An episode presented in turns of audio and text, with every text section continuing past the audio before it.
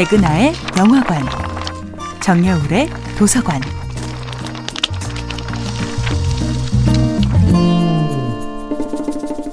안녕하세요. 여러분과 아름답고 풍요로운 책 이야기를 나누고 있는 작가 정여울입니다. 이번 주에 만나고 있는 작품은 알베르 까뮤의 이방인입니다. 가난과 외로움에 지칠 대로 지친 메르소와 그의 어머니. 아무런 변화의 희망도 없는 엄마와 아들의 관계에서 메르소는 이제 엄마의 죽음을 슬퍼할 힘조차 남지 않았을지도 모릅니다. 그러나 그렇다고 해서 엄마의 장례식에서 눈물 한 방울 흘리지 않는 사람이니 살인쯤이야 식은 죽 먹기라고 판단하는 것은 과연 옳은 일일까요? 영원한 것들에 대한 어떤 희망도 기대도 없는 메르소. 그는 오직 순간의 기쁨에 잠시 동안만 머무르며 살아왔습니다. 연인 마리와 수영을 하고 영화를 보는 것, 친구 레이몬과 술을 마시며 키득거리는 것, 이웃집 노인과 시시콜콜한 담소를 나누는 것, 이런 작은 기쁨들이 그에게 유일한 삶의 낙이었습니다. 하지만 이제는 그 유일한 기쁨마저 사라지려 합니다.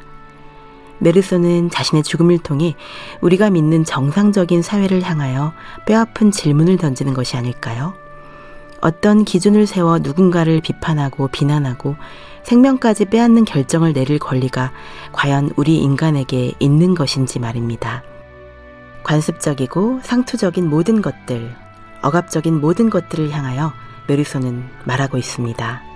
사회가 정상적이라고 믿는 가치로부터 멀리 떨어진 채 홀로 살아가야 하는 사람도 있다고 말입니다.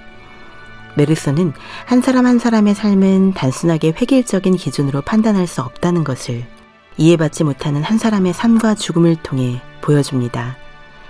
아무에게도 이해받지 못하는 사람의 자유와 인권과 그저 이대로 살게 내버려 두라는 마지막 절규를 전해주고 있는 것이 아닐까 싶습니다. 메르소는 어떤 이해나 용서도 바라지 않고 누군가가 자신을 향해 연민을 느끼기를 바라지도 않지요. 아무에게도 잘 보이려 하지 않는다는 것. 죽음 앞에서도 평소의 나다움을 잃지 않는다는 것이 메르소의 놀라운 자존감입니다.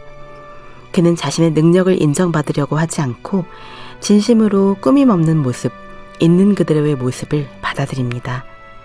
그런 메르소는 이 세상 누구에게도 멋지게 보일 필요가 없지요.